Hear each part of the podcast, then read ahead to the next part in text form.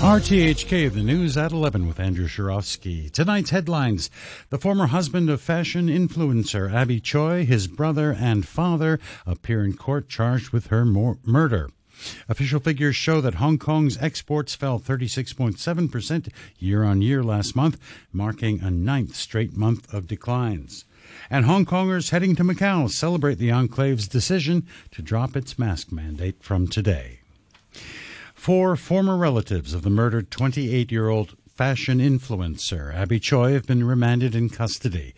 They appeared at the Kowloon City Magistracy today on charges of murder and perverting the course of justice. Frank Young reports. The victim's ex husband Alex Kwong, along with his elder brother Anthony Kwong and father Kwong Kao, were charged with murdering the fashion influencer on the 21st of this month. Kwong's mother, Jenny Lee, faces a charge of perverting the course of justice. Acting Principal Magistrate Peony Wong adjourned the case to May the 8th. Three of the suspects were arrested on Friday before officers picked up the ex husband in Tung Chung on Saturday. A fifth suspect, a 47 year old woman, has also been arrested in connection with the case. In their probe into the brutal murder, police found a head and ribs on Sunday, two days after discovering the victim's limbs in a fridge at a village house in Long Mei Village.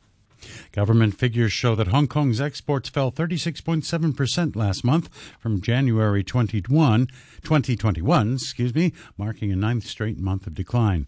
Imports slid just over 30%.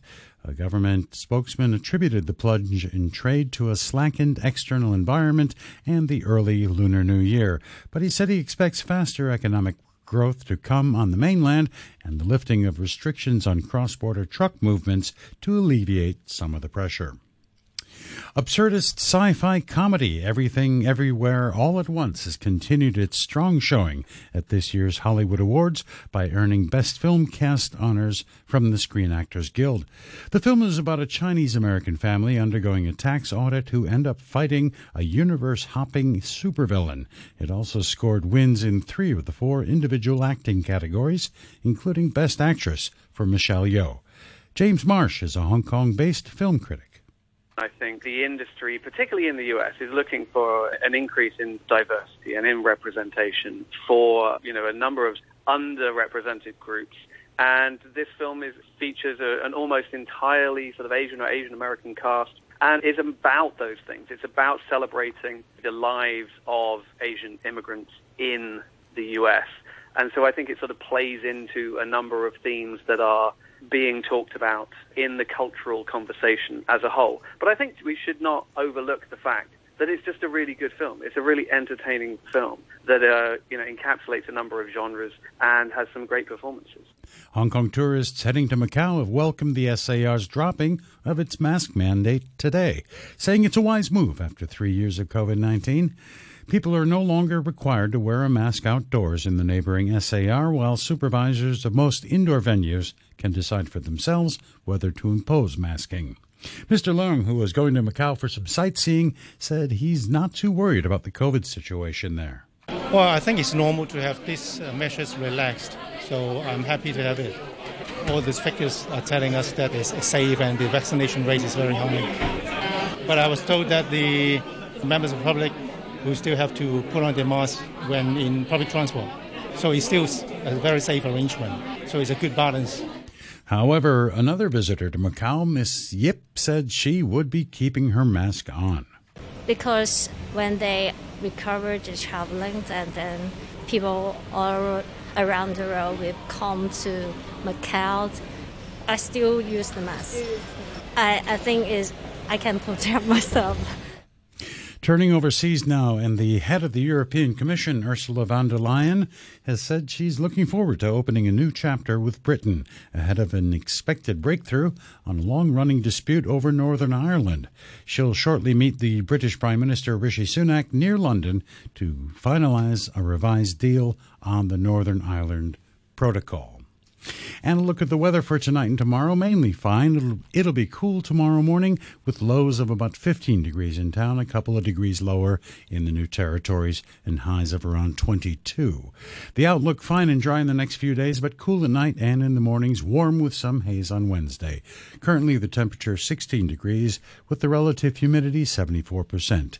You're listening to RTHK. The time is five minutes past 11.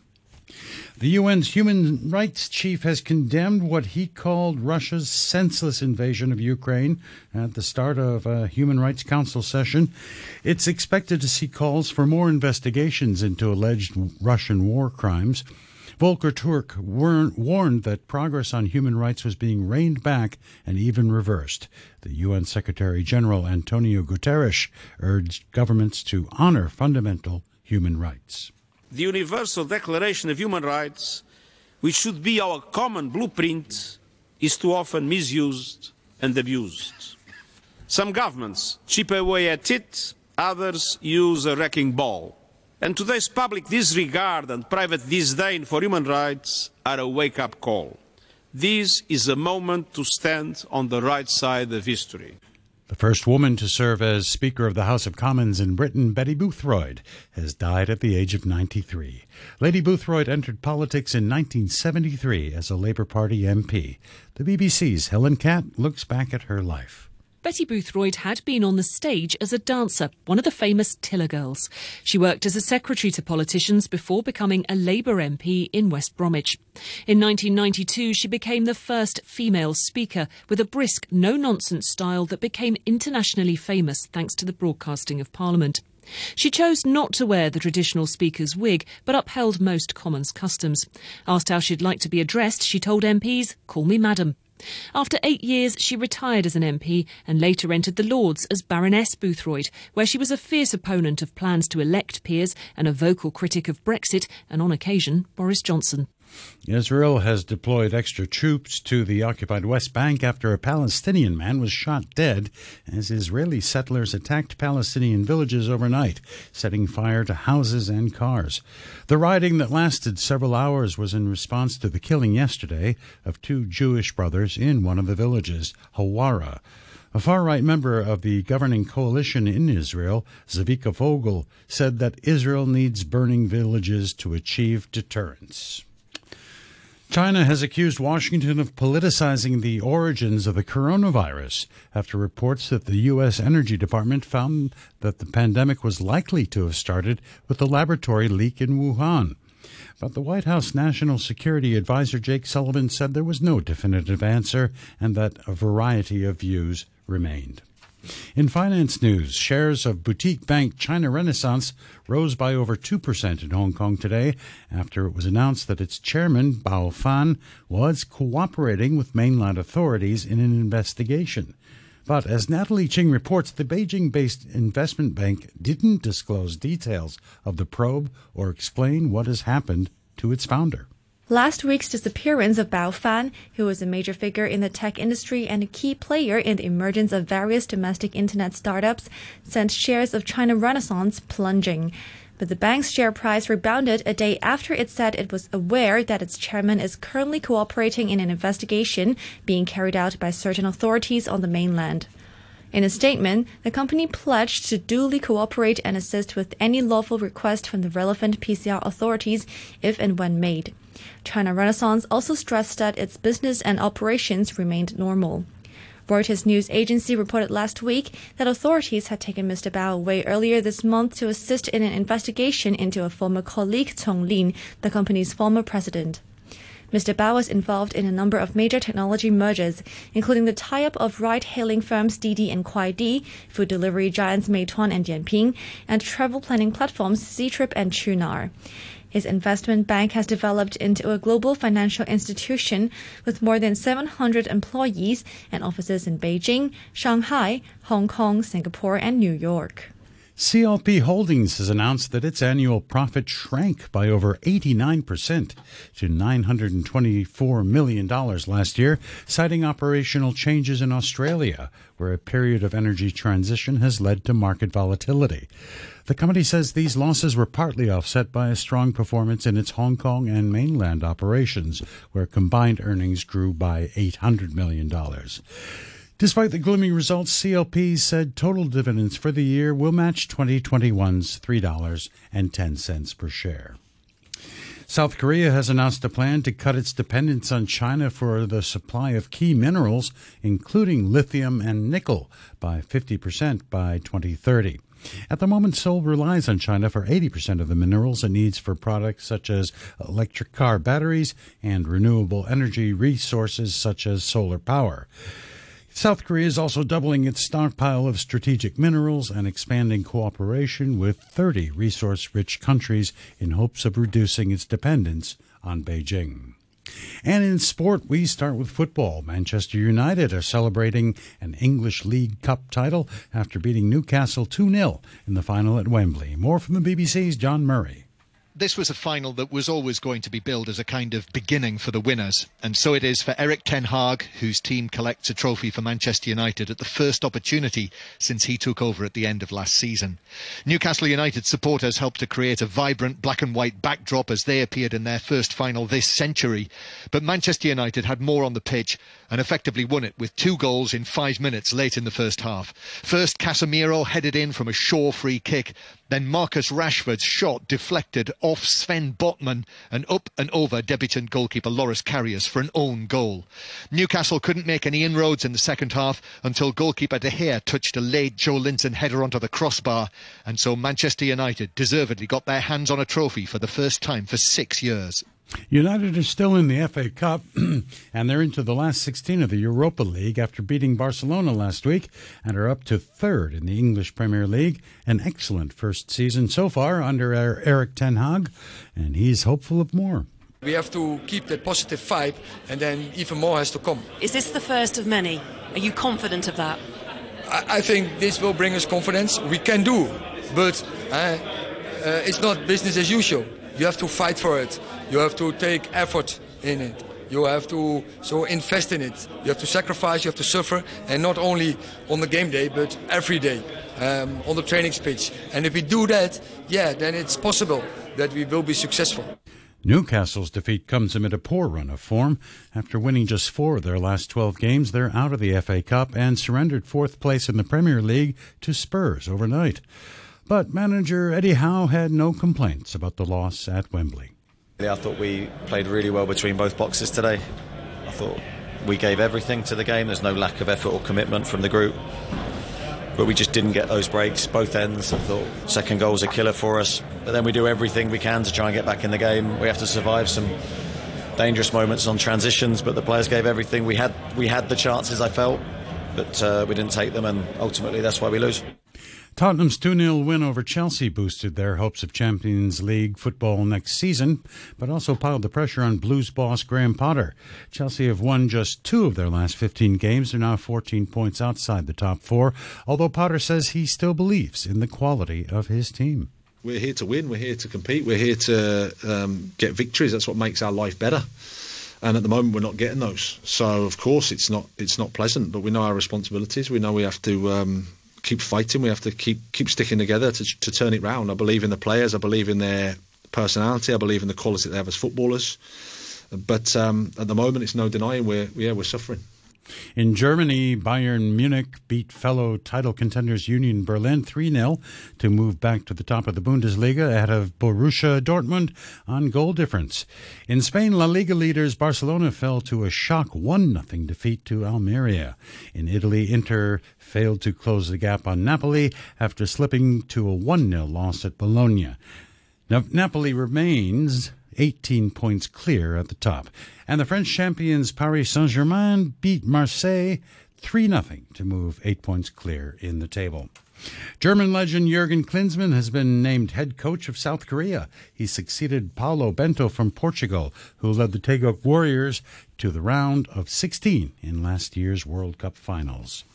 Portland Trail Blazers sharpshooter Damian Lillard had a career night in the NBA. He scored 71 points against the Houston Rockets. That's a franchise record as well as Lillard's career high. It also tied for the most points scored in the NBA this season. Portland rolled to a 131 to 114 win. Lillard underwent a random drug test after the game, and it turns out someone who's not afraid of taking three pointers from half court is afraid of needles. I did the urine test yesterday, and then they backed it up with the um, the blood draw tonight after the game. That's actually my first time in my career being tested after a game. And then aside from that, they know that I'm scared of needles. So. And that's the news from RTHK. RTHK Radio 3. Heavenly of night are falling. It's twilight time. Out of the mist, your voice is calling. Tis twilight time. When purple colored curtains mark the end of day, I'll hear you my dear, at twilight time. And to one and all, a very good evening. Thanks ever so much for tuning our way. This is Twilight Time with me, Peter King. 45 minutes of music just to chill out and relax to, especially if you've had a bit of a Monday. Plus, if you like a tune, a choose a tune, it's Radio Pete at Gmail. And the first one for your entertainment tonight comes from the Association. Together at last at twilight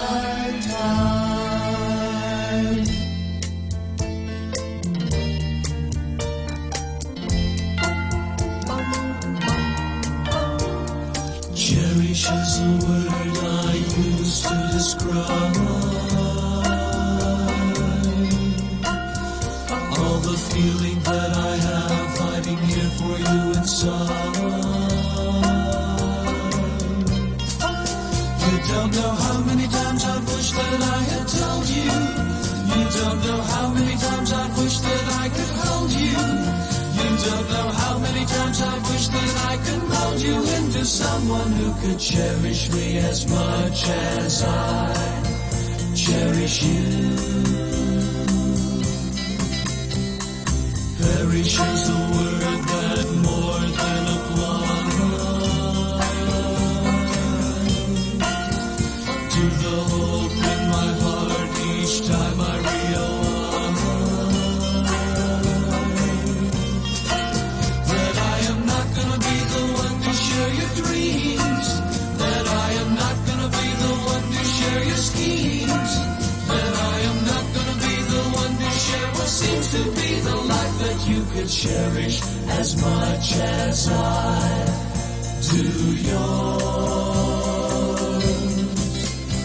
I'm beginning to think that man has never found the words that could make you want me. That have the right amount of letters, just the right sound that could make you hear. Make you see that you are driving me out of my mind. Oh, I could say I need you, but then you'd realize You. Just like a thousand other guys would say they love you. With all the rest of their lives, when all they wanted was to touch your face, your hands, and gaze into your eyes.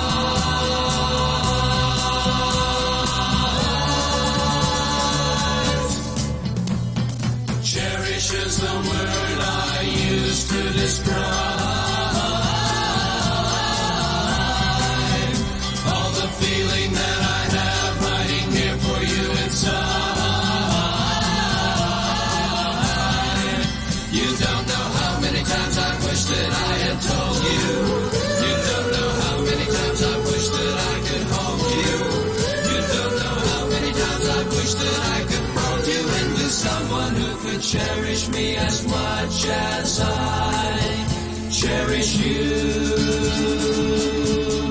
And I do cherish you.